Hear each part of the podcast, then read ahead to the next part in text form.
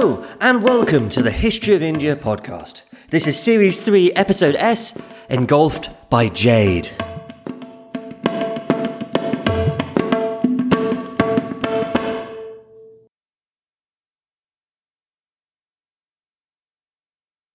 We've come to the very edge of ancient China, Inner Mongolia. In later times, this will be the western end of the Great Wall of China. There's a Great Wall here now, but it's not the wall that it's going to become famous for. And in modern times, this place is going to be the launch pad for China's manned spaceships. But we're visiting here far before all of that. We're here in the 300s AD. The landscape here, the edge of ancient China, is a harsh one. There are these burrs of naked rock rising from the earth to the north and to the south. The ancient Chinese called these the barren ridges, which is an appropriate name because no trees grow on these slopes, no shrubs even. All there are to break the monotony of the, the grey sand, the shadow of rocky overhangs and caravans heavy with goods drag lines through the dust between these two great mountains. Their drivers and their camels looking weary from a long journey. Another name that the ancient Chinese had for this place was the Jade Gate. And that's also an appropriate name because if you went down to one of those caravans and you caught a glimpse into their sacks, you'd see wrapped up safe and secure the highly prized stone jade taken from a city far away down the Silk Road. So here we are at the Jade Gate, and with us is a Chinese monk, a young man, looking out, out of China, down the Silk Road. And he described what he saw then as something not Chinese or, or, not Mongolian or, or, or not even Iranian, but something Indian. He said, The people past this point, they follow Indian customs, more or less. And, and, though they have their own languages, the scholars of this place read and write Sanskrit, the classical language of North India.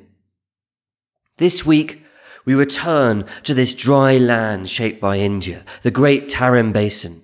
It's a huge desert with a string of cities on the northern fringe and another string down the south. And the last episode, we visited the biggest city on the northern string. This week, we're going to be heading towards the biggest city of the south. It's going to be a long and dusty journey. So pack your umbrella, maybe one of those really cool umbrellas that ancient Chinese folk had, you know, the ones that come out of the backpack and then lean over you. It's a brilliant idea, actually. I don't, I don't know what happened to that. Maybe we should try and resurrect it. Anyway, pack your umbrella and lots of water because once again we're going off into the desert sands.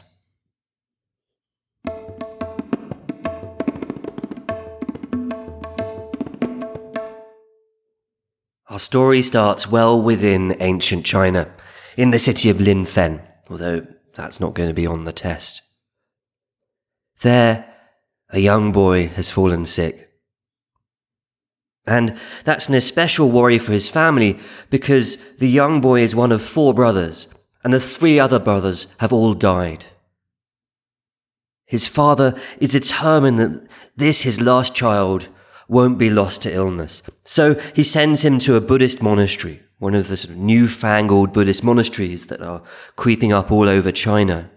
Because in the monastery there are medicines and experts in, in curing illness. And good news, the young boy got better. But bad news, the young boy refused to come out of the monastery. Once he was there amongst the monks, he said that he preferred to be away from the, the dust of day to day life. So he stayed in the monastery and became a monk himself. And he didn't come out for almost any reason. Even when his mother died, he didn't leave the monastery to come and to take care of his father. This young boy had learnt to love order and discipline, the rigid rules of the monastery, Maybe it was because his early life was so full of people disappearing that he just wanted something secure and fixed. Or maybe he's just one of those people who was that way inclined. His name was Faxian, or Fahin. I'm sure I'm mispronouncing it. And actually, he's going to go on and go into India, going to become the earliest traveller between China and India whose records we still have. Now, if you're in one of these earlier Chinese monasteries and you love order and discipline, you've got a problem. Because the Buddhist rules for monks, one of the three baskets, as it's called, of Buddhist knowledge, they were supposed to be given by the Buddha way back in India.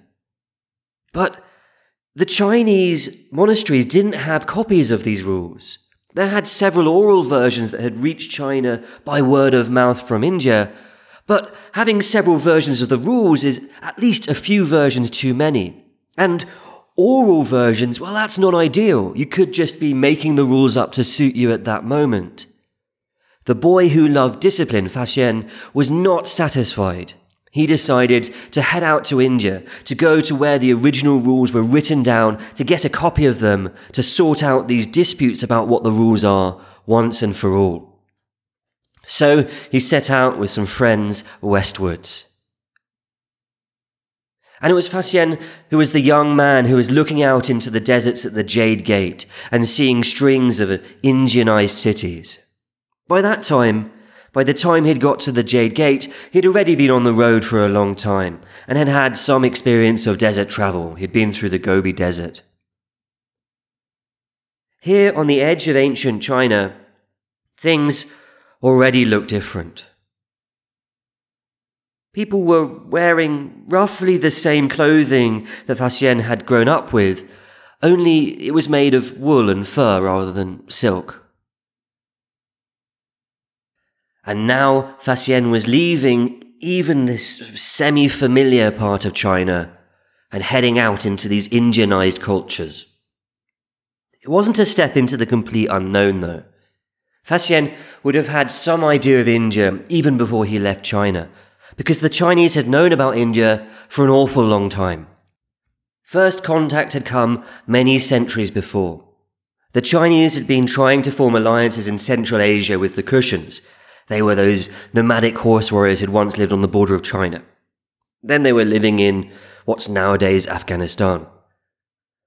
So the Chinese sent an ambassador to them called Chang Chien, not on the test. And he made it all the way to the river Indus.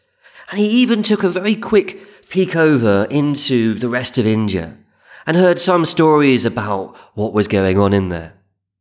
Now, the stories that he brought back to China of India weren't exactly reliable. For example, he described Kashmir as flat and warm, which it isn't. Anyway, when the ambassador came home with these stories of India, the emperor was excited. He was the Han emperor. And he wanted to try and find out more. And in, in particular, he wanted to find a route into India so that he'd have a second back door for trade into Central Asia. But the early stages of China India relations didn't go very well.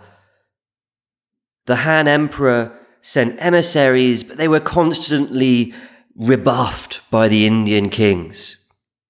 They met with the Indo Greek king Azilis, and he seemed to have been worried about Chinese power expanding in the area because he treated the emissary rudely, even beat him up and sent him home.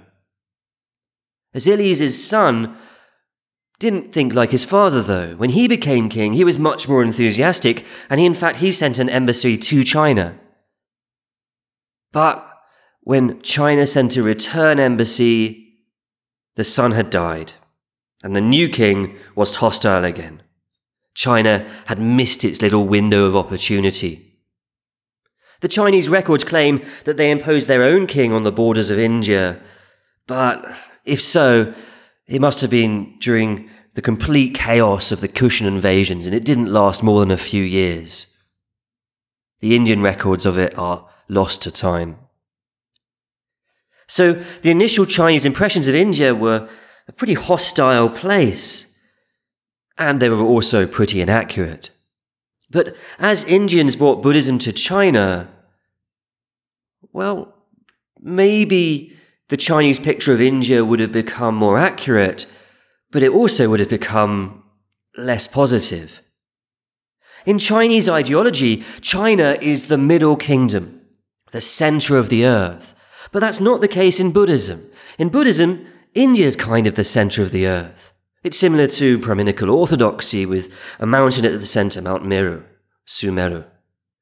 And it's surrounded by the continent which India's on, Jambudvipa. Oh, gosh, terribly mispronounced. Apologies.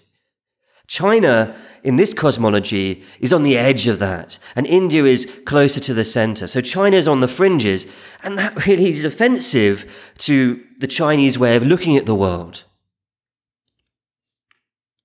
So when this idea of Buddhism came to China, it would have made Chinese people, whether they were Buddhist or not, feel a little bit uncomfortable. And you can detect in some of the texts of that time, particularly the Buddhist texts, this sort of borderland complex, as it's been called. This feeling that people in China are on the edge and they feel insecure and they look towards India with admiration. You see this sometimes when ancient Chinese went to meet Indians. Sometimes the ancient Chinese would go to India and decide that they hated China, right? They, I mean, the, the Chinese would kind of give up their loyalty to their home country. India was the, the homeland of the Buddha and much more wonderful than China in every way.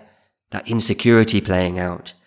More often, though, when Chinese went to India, they got very defensive indeed. They became very keen to impress on Indians that China is also a land of the Buddha. And they would get very upset when people would say that China is a land of barbarians, of mlecchas, unfit for Indian ideas. So Faxian's got this idea of India, but it's an idea that's not wholly positive. You know, it might make him feel a bit uncomfortable, a bit inferior. He's not daunted. He sets out to fetch those original rules. Beyond the Jade Gate, the first thing he comes across is the Great Salt Marsh. Waters from around the Tarim Basin drain here. It's a sort of lake at the edge of the desert. It's really salty because of all the salt from the mountains and because the lake doesn't go anywhere, it just dries up. Nowadays, it's almost completely dry. Once he had passed the salt lake, Faxian was into the desert proper. First, he and his friends tried to take the northern route around the desert, at the rim of the desert, in the shadow of the mountains, hopping from one city to the next, but they were not well received. The people were rude, Faxian tells us. Presumably, that's a way to save face when confronted with a much more hostile reception, because the reception was so hostile that they had to backtrack back towards China. They found a city where they could stock up on supplies, where people would sell things to them, and then they set out southwest across the great desert itself. And about that journey across the desert, Faxian says almost nothing at all. For one and a half months, they walked across the sand dunes. They didn't see any homes, they didn't see any buildings, they didn't see any people. They crossed some rivers, just enough to keep their water supplies up, but for the most part, it was the endless, terrible heat and pain. As with so much real suffering, there's simply not much to talk about. It's monotonous. As Faxian puts it, such things exceed all understanding. After 40 days of boring pain, they saw on the horizon buildings. More than just buildings, as they came closer, they saw it was a complex of towns and cities. This was it. This was the place, the city from which those jade caravans had come and made their way into China. This was the great land of Khotan. The legendary city of Khotan has many origin stories. According to one, Buddha came to a hill next to a great lake. And he looked out and he ordered his followers to dig a mountain away and channel the lake into a river. So the lake flowed out and the dry land that was left was settled and became Khotan. It's a curious version of the flood myth that's found all over the world maybe one that fits especially well with the dry, featureless deserts around Khotan. Though they tell the same story about Tibet, where it doesn't fit so well. Another legend about the founding of Khotan says that the first king of Khotan emerged from the earth herself. Although this is actually probably from a later misunderstanding of the name Khotan, which in later t- late translations might mean something like earth's breast. That can't be its original meaning. One of the oldest legends, though, is that Khotan is an Indian settlement. Ashoka the Great, the great emperor of ancient India, his eldest son was working in Kashmir. And there was some disagreement between him and Ashoka, and the son was expelled. It was the son, by the way. I think I said it was the brother in the last episode. Apologies for that. So the son left Kashmir and he took a, a, bunch of livestock with him and he, he got them, herded them through the mountains to the other side, fleeing from his brother. And there he found a place where the river flowed down from the mountains into the desert. There he set up the city of Khotan and founded a dynasty that would last 1,200 years. That story's got at least some truth to it, by the way. The dynasty that was founded did last around 1,200 years, but whether it was Ashoka's son, well, we've got no real source on that, and it doesn't seem to match the genetic evidence and the other evidence that we have. Behind Khotan, to the south, are the mountains, and from there come Khotan's two sources of life and wealth. Two rivers flow down from the mountains into the Great Basin. One, flowing to the east of the city, contained white jade. It was called the White Jade River. The other, flowing to the west of the city, contained black jade. It was called the Black Jade River. And often the people of the city could be found wading into the waters, searching for this precious stone, piling up jade on the banks, and waiting for caravans to take it off to China. The ancient Chinese thought that these rivers split. The east heading towards China and that great salt marsh, and the west heading towards the Caspian Sea. There was even a story in China that the river sunk into the earth for a thousand miles and then came out as the Yellow River, one of the two great rivers of China. The truth is more remarkable, perhaps. The river snakes its way north.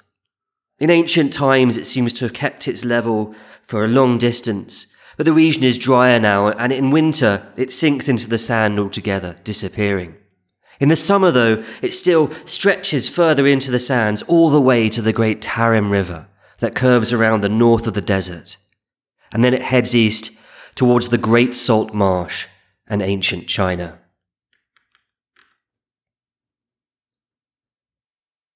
On the fringes of Khotan, there are a number of buildings, some of them small settlements, but there are temples too.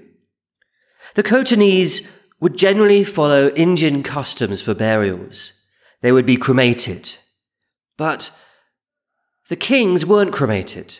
They were put into a coffin, and the coffin was carried out into the north, into the sands, and it would be then placed into a temple they'd constructed out there. I don't think any of the temples have actually been found by archaeologists, but there must have been a lot of them out there. And there are other things in the desert too. There's a stupa some uh, 39 miles north of the city in the desert. It's almost seven meters tall. And around the walkway are these humongous statues on either side, four meters tall. Maybe that was the first monument Faxian would have seen as he was making his way south on that long, torturous journey. And it would have been an obviously Indian monument. The figures are carved more or less exactly in Mathura style. Mathura style is that ancient Indian style which is often thought as of as, as the homegrown style, not the one influenced by Mediterranean art. Faxian made his way past all of these outer settlements and into the city proper, and he went to see the king of Khotan. We hear about the king from later accounts. Remember, these are the descendants of Ashoka, allegedly although perhaps just as likely they were Iranian or Central Asian in origin. The kings wore a golden cap. It was three pronged like a cockerel's comb. And behind it, two flaps swang down. They were about five inches wide, but a full two foot long.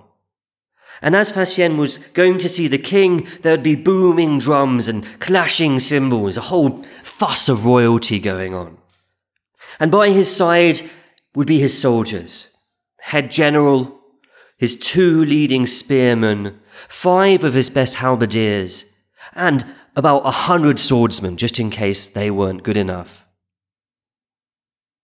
The king of Khotan was the preeminent figure in this part of the world.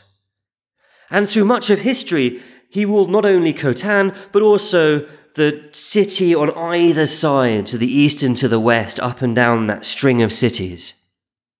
He was almost always the most powerful king on the southern rim of the Tarim Basin, and often enough, the most powerful king in the whole Tarim Basin. But he wasn't always supreme. Sometimes he was independent ruler of his own lands. Sometimes he was at the mercy of the Huns or the Chinese. But it doesn't seem to have been a very prostrate sort of mercy. He seems to have just sent tributes of jade and finely crafted boxes and horses, keeping those big players happy while ruling his own land as he saw fit. During some periods of history, there were Chinese garrisons situated just outside the city, but they didn't last all that long. So, the big man of the Tarim Basin, the king of Khotan, greeted Faxian and his friends. And apparently, they were much more welcome here than they were on the northern fringe of the basin. It had been a good idea to cross the desert. And Faxian was given apartments in one of the biggest monasteries of the city. The city was packed with big monasteries, 14 large ones in all, and a bunch of smaller ones too. Altogether, they housed 10,000 monks. Faxian's monastery alone had 3,000. And the sheer size of these operations must have been clearest at meal times. In Faxian's monastery, the monks would file down from their rooms or from the courtyard in silence into the eating hall. They would take their seats one by one. And then they would start to eat. And they would eat in silence too, making sure that even their dishes didn't make any clang on the table. And if a monk wanted more rice or more flavored ghee, he wouldn't ask for it. He would raise his fingers and give a special signal. All of this can actually be understood as being in line with Indian custom, at least with Indian rules, although I'm not sure the rules were followed quite so strictly in much of India. The whole of Khotan was profoundly Buddhist.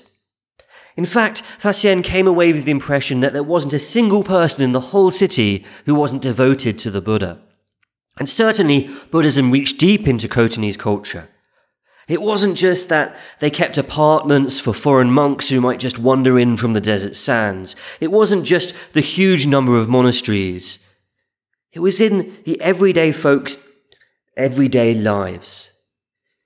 Houses in the city were sort of clustered together, and each house outside of it had a great tower, 22 foot tall or more, and these were monuments to the Buddha, used for worship. And the kings of Khotan were devoutly Buddhist too, most of them. For 80 years prior to, prior to visit, they had been constructing a huge Buddhist monument out in the desert to the east of the city, more than 200 foot high, a great tower, and behind that, this beautiful hall of the Buddha. The pillars of this place were covered in gold leaf, and not just the pillars, the door frames too, and not just the doors, even the windows were plastered in real gold. And people from all over the south of the Tarim Basin would send their riches and their jewels to Khotan to keep the big king happy, and he had put them into this wonderful Buddhist monument. The sort of Buddhism prevalent in Khotan at this time was Mahayana Buddhism, greater vehicle Buddhism. That's the type of Buddhism that predominates in China today, and it was Faxian's own form of Buddhism, so he would have felt at least somewhat at home with it. In fact, Mahayana Buddhism was so central to Khotanese culture that every single text we've found there is Mahayana Buddhist. In fact, all but one of them is a translation of an Indian Mahayana text. Translation of these texts seems to have got going seriously a century or so before Faxian arrived. Texts were taken in from Kashmir and sometimes from elsewhere in India and translated. The, the earlier traditions of Buddhism had left traces all over the Tarim Basin, but in this city, Mahayana Buddhism had become so predominant that the earlier texts were completely obliterated and none of them remain. Faxian stayed in the city long enough to get a sense of its pleasures. Don't imagine that it was a city of dull faced, boring monks. There was lots of living the high life as much as any of the trading cities on this part of the Silk Road. People in the city were known for their songs and especially for their theatre. Normally it was given a sort of religious, Buddhist twist, but nonetheless it was exuberant and the people of the town were, were colourful. Women, for example, wore long skirts, decorated at the end with this, this broad band of, of stitched colour, bright reds and, and greens, swirls woven into the wool. Poorer women wore trousers, more practical for riding horses, and, and poorer women would ride horses no less than their husbands did. Men wore trousers. Generally, they were a bit more plain than the women's clothing, Although one pair that we found is stitched together from tapestry with images of centaurs from Iran. The whole city was a thoroughfare for fine textiles. And more than a thoroughfare, it produced its own textiles. An old tale tells of how this became the first place outside of China to produce its own silk. The story goes that the king of Khotan was desperate for the secret of silk, and he would send emissaries to the, to the Chinese emperor asking for it, begging for it, but the Chinese wouldn't give up the secret. Eventually, the king of Khotan realized he was never going to squeeze it out of them, so he let the issue drop. A while later, he asked for a marriage alliance. He wanted to marry one of the Chinese princesses. Great! thought the Chinese, let's do that. So the king of Khotan sent an emissary called Vijayajaya, by the way. Fine Indian name, like many of the Khotanese kings. Anyway, Vijayajaya sent an emissary with a, a special message for the, the future queen. Hey, if you want to keep wearing silk when you're queen of Khotan, you'd better, better bring some silkworms with you. We've, we've got no silk of our own here. Well, the princess very much did want to keep wearing silk. So she hid some silkworms in her headdress, and some mulberry seeds too, to grow things for the worms to eat. And with those little blighters wriggling away in her hair, she promptly left for her wedding in Khotan. None of the guards at the border of China were likely to check the hair of a bride to be. It's a little bit invasive, especially when it's a princess. And anyway, who on earth hides worms in their hair? So the princess passed through, out of China, her secret undiscovered. When she got to Khotan, she planted the mulberry trees, and she had the silkworms bred. And as the new queen of Khotan, she declared that no one was allowed to kill the silkworms until they'd become moths and had flown away. And that ensured that the silk industry in Khotan could sustain could sustain itself. Now, of course, with all of the caravans going from Khotan to China carrying all that jade, she almost certainly could have got herself some good Chinese silk, but I suppose the Khotanese in general had a pretty sharp fashion sense, and the Queen reckoned that homemade is best. As I said earlier, the Chinese had more or less ruled Khotan on and off for a while. And because of the garrison of Chinese troops that had been built outside the city, Chinese tastes, ideas, and goods made their way down to the everyday folk of the city. It wasn't just the silk for the aristocracy. There were mirrors, there were Taoism and things like that affecting everyday folk. So Faxian explored the pleasures of the city and he clearly liked it a lot. He stayed for more than three months, long enough to see one of the great festivals. In this festival, the area by the, the city gate would be covered over with a great canopy of cloth. And the cloth formed a sort of pavilion. It would be decorated, and the city at large would be decorated with flags of multicolored silk and flowers, tens of thousands of flags strung up across the city. On the first day of the month, the king and his retinue came to take their seats at the gate under the canopy.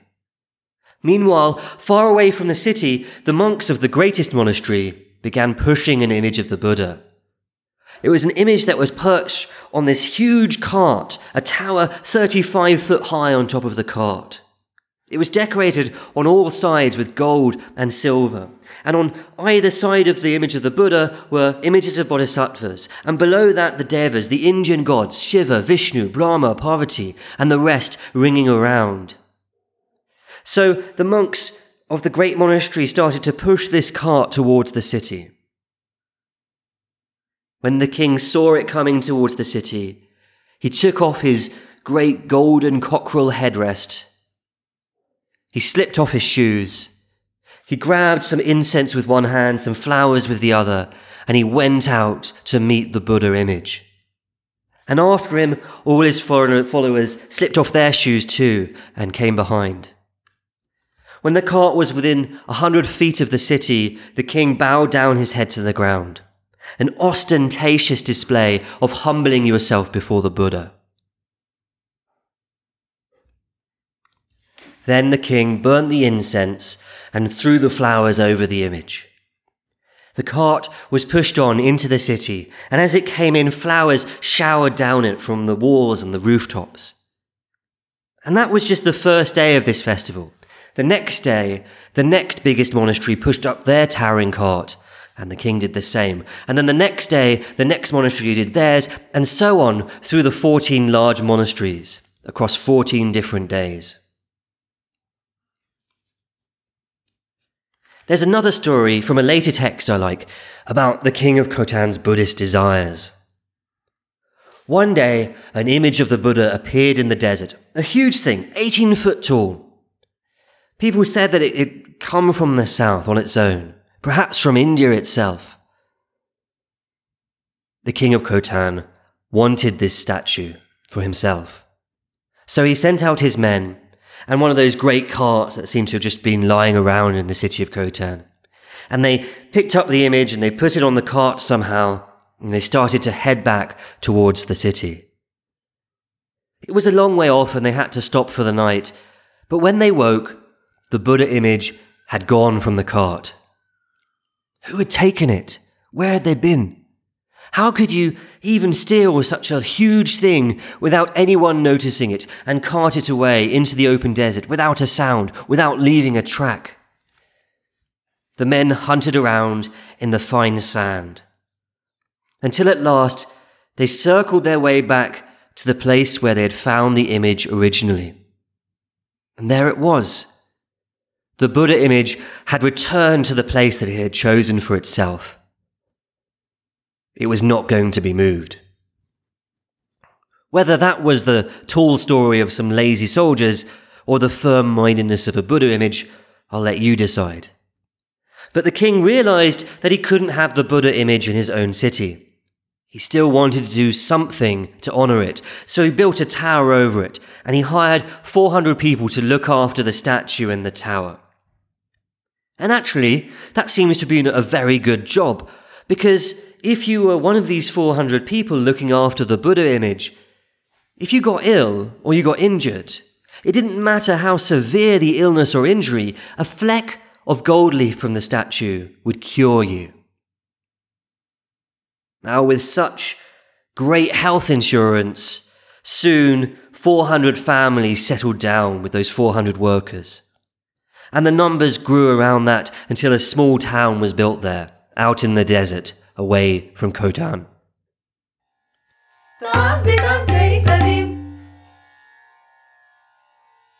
We have some letters of Khotan, letters of merchants and and an interesting letter from a member of the aristocracy asking a prince for medicine and a bunch of personal favours. They're really wonderful things. They're the kind of documents where you really see, feel like you get to know the authors personally. You form a like or a dislike of them. But those letters are from a later time, so we're going to leave them for now. From our period, sort of Gupta era, Almost all the documents we have are translations of Indian Mahayana texts. But there's one exception. Kind of. It's a book that nowadays is scattered across three continents. London, America, Germany, Japan, Kolkata, all of them have some of the pages.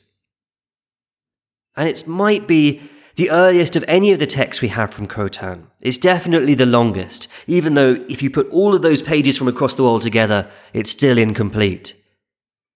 And this book wasn't just a translation of some Indian text, it's an original poem written in the local language Khotanese. The book gives fresh life to some of the old Indian texts that had been passing through the city. The author had written it for the education of a man's children. The man was called Zambasta. The name of the book is the Book of Zambasta. The book contains the basics of education along the Buddhist Mahayana route, taking ideas from Mahayana texts and distilling them down, or taking stories uh, from the Mahayana and older Buddhist sources and telling them in a new way. And much of the book is very mainstream Mahayana Buddhist stuff, of exactly the sort that you could find in Kashmir, say. A biography of the Buddha, there's one chapter. An argument that everything is an illusion, another chapter. A bunch of stuff on how to become the perfect being. Everything the young readers needed to perform the rituals and to get the self restraint to achieve enlightenment. So, when there's a chapter on love, for example, it's about the very peaceful love a Buddhist should obtain. It goes like this One should sit down properly, calmly, in a very calm place. One should collect all one's senses very calmly. With calm senses, one should contemplate one's body. These limbs of mine are all made of atoms. Earth, water, wind, fire have come together. In every particle of me, space is in the middle of them. Such is this space that it makes much, endless freedom for everyone outside. One should think of one's atoms as utterly pure, such are one's external ones. So only are beryl stones. As gold gleams, they are so very gleaming, soft. They smell just like heavenly perfume. In every being, the atoms are utterly pure, flawless. Lovely. But in amongst all of this high minded Mahayana Buddhist stuff, there are some traces of worldly knowledge. The chapter on this detached love is not to be confused at all with a later chapter on wisdom. It's a bit fragmentary, but it goes something like this. So with falsehoods women deceive. They see many. This one is smitten, and in this way he may fall. In the same manner, many of them, something, something, something, all indeed one another as women deceive. A later section from the same chapter. Such are their deeds, that's women, improper, evil.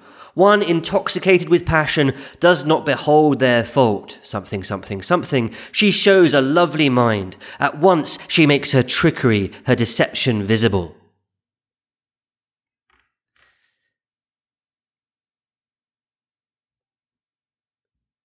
And then it says, a famous monk read this section on women many times for the restraining of his mind and said, Thus indeed I remained as agitated as the ocean when I had read this sutra. In fact, there was no lying quiet for me, like the eyelashes, the hairs between the eyebrows, the hairs on the cheek. It's kind of a touchingly personal moment here, this celibate man's struggle.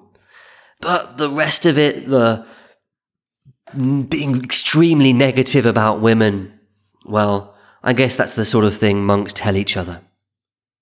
Another chapter is a sort of cheat's guide, something to mug up for the test if you've not been attention during that class. It's a chapter with one key verse from each of the important Buddhist sutras. Most of the sutras we haven't even found though. It goes like this. With unseeing sight, do I really see the Buddha? There is no present arrival for one unborn, unborn at the previous end. Next verse. He has recognized all rightness, the former, all the present, and all the future. Rightly, therefore, his name is Buddha. Another verse. Whatever one sees with the eye, one has not yet really seen before, because all samskaras always change every moment. You get the idea. Quick, hard hitting stuff. There's even some practical knowledge of mountain life. Half the pages of this chapter are missing, so we only get every other line, which is a great shame. But you can get a sense of this, this idea, this book that's come from a city living in the shadows of the mountain, whose wealth, the rivers, come purely from the mountains. It goes a bit like this. In spring, overgrown are all kinds of good. Various herbs, elixirs, perfumes, flowers, something, something, something. Where it is not overgrown, there is metal. In summer, the clouds thunder very loudly. The rains rain down, streams flow down from the mountains. Much other water moves inside the mountain. It flows down from the mountains. All the water flows away. Something, something, something. Makes eddies where deep whirlpools, something, something, something. In places, it rushes down as only torrents rush down. Elsewhere, it spreads out. Many streams go forth. Elsewhere, on the bank, thick, collected, something, something, something. And there's much more. This is a book that's well worth exploring, even if this incompleteness makes it so frustrating. It feels like you're on the edge of, of understanding what life was like in Khotan for these rich young people. But even in its fragmentary state, it clearly tells us the culture of Khotan was deeply Indian.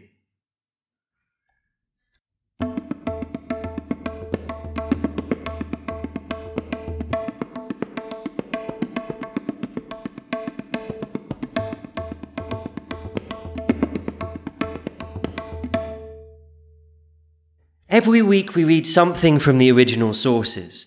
Now, the obvious thing to do this week would be to read something from Faxian's book he left about his travels. But we're going to be following Faxian's journey as he goes on into India and then across the sea. We'll be doing that in the next episode, so let's leave his work until then. Instead, I thought we'd try and pursue what it's like for everyday folk. We're going to read a letter written by a Chinese merchant to a Khotanese merchant. And it's kind of mundane. But we've been pursuing the mundane because the mundane, I think, is glorious. The letter goes like this.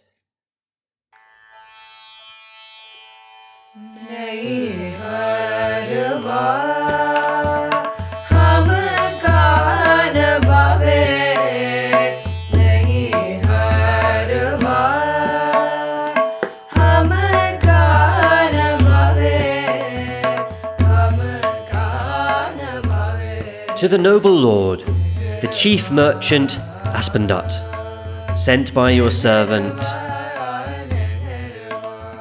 To the noble Lord Aspendat, blessings and homage. And it would be a good day for him who might see you healthy and safe, happy, free from illness and content. From your servant. And for me, the day would be better still if I might see you myself, and might pay homage to you from nearby, as homage is offered to the gods. From inside China, I have had worse, not better news day by day. And whatever I might write concerning Akurmatasak, pronunciation, sorry, how he himself went away and what he had.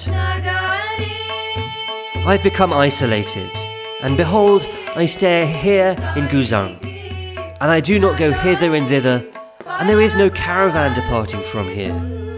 In Guzang, there are four bundles of white jade for dispatch, and 2,500 measures of pepper for dispatch, and a double prasatka of something unclear, and five prasatkas of risk, and half a stater of silver. When Gautas went away from Guzang, I went after him, and I came to Dunhuang. Dunhuang is this city that's on the edge of the Tarim Desert, the Chinese edge, near the Great Salt Lake. But I was prevented from straying outside and leaving China altogether. If Gautas had found a level route, then I would have brought out the black jade. Many Sogdians were ready to leave, but they could not leave, for Gautas went by the mountains. I would have remained in Daohang, but they, that the Sogdians, were destitute. I depend on charity from your prick, for I am serving in Guzang. Here the letter gets a bit patchy. It says things like, I'm very wretched. The guy is pleading for money. When it gets clear again, it goes like this I heard thus Kustrang owed you 20 staters of silver, and he declared thus, I will bring it. He gave me the silver, and I weighed it, and there were only four and a half staters altogether. I asked, if he sent the 20 staters, why do you give me four and a half staters? He said thus, Aspendat found me on the way, and he gave it to me. He said thus, There are seven and a half staters of silver, and for four staters I obtained four loads. And the blacks took the silver, for they said thus, We have no money. For according to them, it is better that I should be wretched than they. If you should hear how Akumastuk has done me harm, then you should pay heed to this too. Sent by your servant, this letter was written from Gaozang in the third month on the 30th day.